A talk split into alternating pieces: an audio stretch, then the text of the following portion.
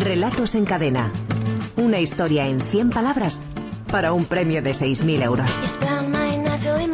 Sí, como cada semana con la Escuela de Escritores, Javier Sagarna, que es su director, nos acompaña como, como cada jueves. Javier, ¿qué tal? Buenas tardes. Hola, ¿qué tal? Bueno, ¿qué nivel? Y bueno, en la, en la cantidad dicen que está la calidad, no sé si tiene una relación, pero han sido muchísimos los textos recibidos esta semana, ¿no? Han sido muchísimos, efectivamente, 996 textos nada menos, y a partir de una frase que aparentemente era fácil, que, pero que precisamente por eso muchas veces nos ofrecen más complicaciones, Mm. porque nos dan menos donde agarrarnos, ¿no? Eh, antes de que vuelva papá, antes de que vuelva era la frase, y a Mm. partir de ahí 996 textos y estos tres finalistas de hoy. Sí, eso le ha servido, por ejemplo, de referencia y de inspiración a nuestro primer finalista, Joaquín Suárez Guerra. Joaquín, ¿qué tal? Buenas tardes. Hola, buenas tardes. De Carvajal de la Legua, El León. Eh, ¿A qué te dedicas, Joaquín? Eh, soy técnico auxiliar de archivo. Trabajo en, una- en el Archivo Municipal de León. Y entre tus hobbies tengo entendido que sobre todo destaca eh, la lectura, evidente- el cine también, ¿no? Sí, sí, me gusta mucho el cine. ¿Qué estás leyendo ahora? Pues ahora mismo estoy con dos libros. Estoy con El contrato de Lars Kepler y El síndrome E de Frank Tillier, un escritor francés. Novela negra. Sí, novela negra, me gusta mucho. Bueno, ese es un referente, no sé si marcará de alguna forma el relato finalista de, de Joaquín. Oye, y sobre todo de, de la ciencia ficción, eres muy, muy amante, eres, eres de los de los de la legión de seguidores de la Guerra de las Galaxias, ¿no? Sí, sí, sí, sí, me encanta desde siempre. Bueno, saludamos también a Elena Caseo, Diana, 58 58 años de Valencia. Elena, ¿qué tal? Buenas tardes. Buenas tardes. Eh, tú mm, trabajas como administrativa, Sí, pero tu afición es sobre todo escribir. sí. Tienes un par de blogs, me han dicho. Tengo un par de blogs, sí. Eh, uno que lleva tu, tu nombre. Uno que lleva mi nombre y otro que lleva el nombre de Beches tú, que eh, lo dedico a hacer reseñas de, de libros. Sí. Eh, gente menos conocida, pero muy buena. Reseñas, eh, por ejemplo, de escritores que han ganado relatos en cadena. Sí, he reseñado pues de Agustín Martínez Valderrama, que está publicado por Talentura. He reseñado de Manu Espada, que también ganó. He reseñado de Jesús Esnaola, que también intervino en Relatos en Cadena. Y de todos. Alonso. Oye, perdona, Elena, porque te he presentado, después he visto que el nombre de tu blog, eh, Elena Casero o Elena Caseo. Casero, casero. Casero, casero. Sí, casero. Vale, ya está, subsanado entonces. Suerte, Vale. Elena. Joaquín Villas, 60 años de Zaragoza. Joaquín, ¿qué tal? Buenas tardes. Hola, buenas tardes, muy bien. Y usted, don Joaquín, prejubilado. Así es, prejubilado de banca. Muy bien.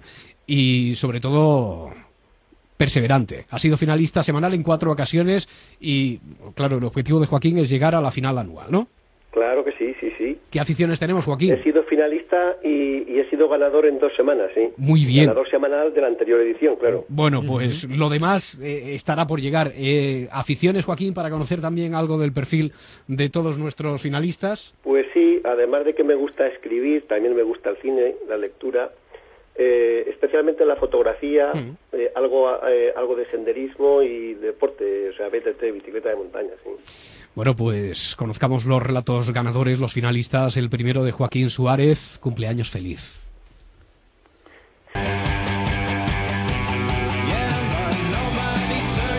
Antes de que vuelva papá tiene que estar terminada la tarta de cumpleaños. Les dice su madre mientras se pinta las uñas. Ana, bate con más ganas la mantequilla y el chocolate. Sí, mamá. Y tú, Pablo, mezcla el azúcar con los polvos de ese frasco. ¿Cuál?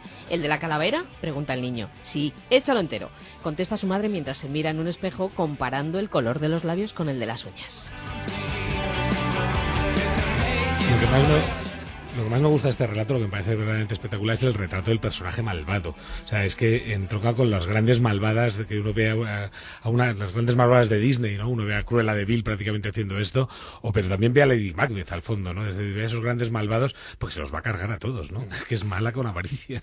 El segundo relato finalista de esta semana, Hacer los deberes, firma Elena Casero.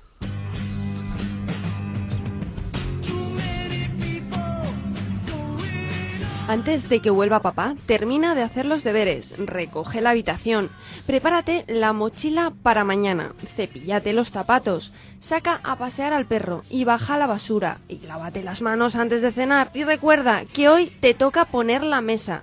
La niña se encoge de hombros y se marcha a su habitación, recoge los muñecos del suelo, le gusta mucho el parecido que tienen con sus padres, después los guarda en una caja de cartón con cuidado para que no se les caigan los alfileres.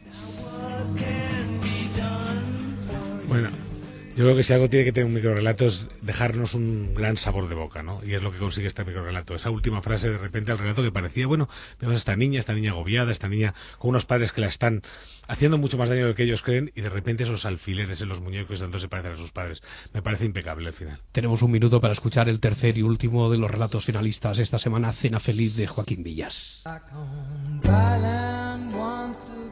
Antes de que vuelva papá con la furgoneta, mamá se pondrá las zapatillas, la bata y el delantal para preparar la cena. Casi todos los días toca sopa o verdura, pero como hoy está contenta, seguro que hará tortilla de patata y en vez de un vaso de leche me dará una cuajada. El hombre de esta tarde llevaba corbata y le ha dicho cariño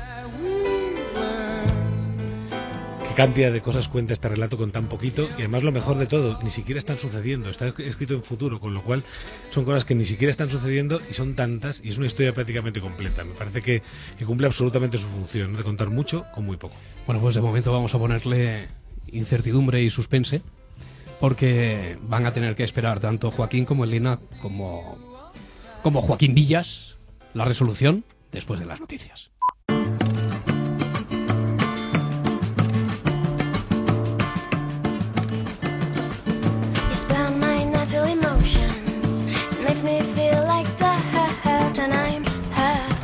Bueno, pues si hemos tenido la suerte de contarles entre nuestra audiencia, mm, segundos antes del boletín informativo de las 6, 5 en Canarias, les imagino, veo que por cierto hay mucha actividad en alguna red social sobre la incertidumbre que ha creado el hecho de conocer a los tres finalistas, sus tres relatos de esta semana, los finalistas del concurso de relatos en cadena con la Escuela de Escritores, pero no haber conocido nada absolutamente sobre la resolución. Es decir, que procedemos a las votaciones. Joaquín Suárez, continúas ahí, ¿verdad? Sí, sí, sí, aquí estoy. Bueno, pues tú te quedarías, te decantarías por, por qué relato de tus compañeros. Pues yo he elegido el de Elena. El de Elena, que es hacer los deberes. Eso es. Muy bien. ¿Tú, Elena? Yo por el de cumpleaños feliz. Cumpleaños feliz, que es el de Joaquín Suárez. Joaquín Villas. Eh, no, no, cumpleaños feliz Joaquín Suárez. Joaquín, Suárez. Joaquín Suárez, bien. Y Joaquín Villas, por lo tanto, es el tercer y último de nuestros participantes que todavía tiene que votar. Sí, yo voto por hacer los deberes de Elena Castro. Hacer los deberes de Elena Casero. Sí, Javier. Bueno, pues bueno, yo también lo tengo claro y yo también voy a votar por el de Elena Casero por hacer los deberes. Sí que con los dos relatos de los dos Joaquines me han gustado muchísimo, pero el de Elena, esos alfileres finales en los muñecos me han, me han cautivado. Bueno, eh, eh, es posible que a alguien, y sobre todo si no, si no conoce, porque solo puede ser de esa forma si llega a esa conclusión, que le suene a vacuo eso de decir, es que el nivel, el nivelón de nuestros oyentes, pero es que es verdad, y hoy además partíamos de esa realidad de ser una semana, bueno, porque como hubo final mensual, ha habido hasta dos semanas de tiempo para escribir, para aportar el relato a través de Escuela de Escritores y os habéis encontrado con eh, la obligación de hacer una selección entre 996 textos, me decías, Exacto, nada menos que 996 textos, de los cuales, eh, y con muchas dificultades, eh, con muchas dificultades, porque ya cuando llegamos al final, llegamos a los últimos 20, la cosa realmente se complica, ¿no? A ver, a ver qué realmente, cuáles son realmente los mejores de esos 20, pero bueno, al final hemos traído estos tres, que yo creo que son eran los tres magníficos. Eh, realmente cualquiera de los tres podía haber ganado. Lo decimos muchas veces, pero es que realmente era así. Cualquiera de los tres podría haber ganado y ser un digno finalista. Pero bueno, pues en esta ocasión finalmente yo creo que el de Elena desde luego se lo merece. Elena, enhorabuena. Muchísimas gracias. Gracias a, ti, gracias a los Joaquines por participar. Eh, sobre todo como Joaquín Villas era el que decía, yo tengo que llegar a la final anual. Bueno, eh, todavía hay otra posibilidad. Por ejemplo, esta semana que nos quedamos con la frase clave para que arranquen su próximo relato los oyentes de la ventana, que es... Pues sí, la siguiente frase va a, ser la, va a ser esta.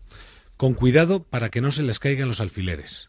Con cuidado para que no se les caigan los alfileres. A partir de esta frase, y en no más de 100 palabras, eh, pueden enviar sus relatos hasta el próximo domingo a las 6 de la tarde a través de, las, de la página web www.escueladeescritores.com. Bueno, te esperamos aquí la próxima semana, Javier Sagarna. Gracias. Aquí estaremos. Adiós, buenas tardes.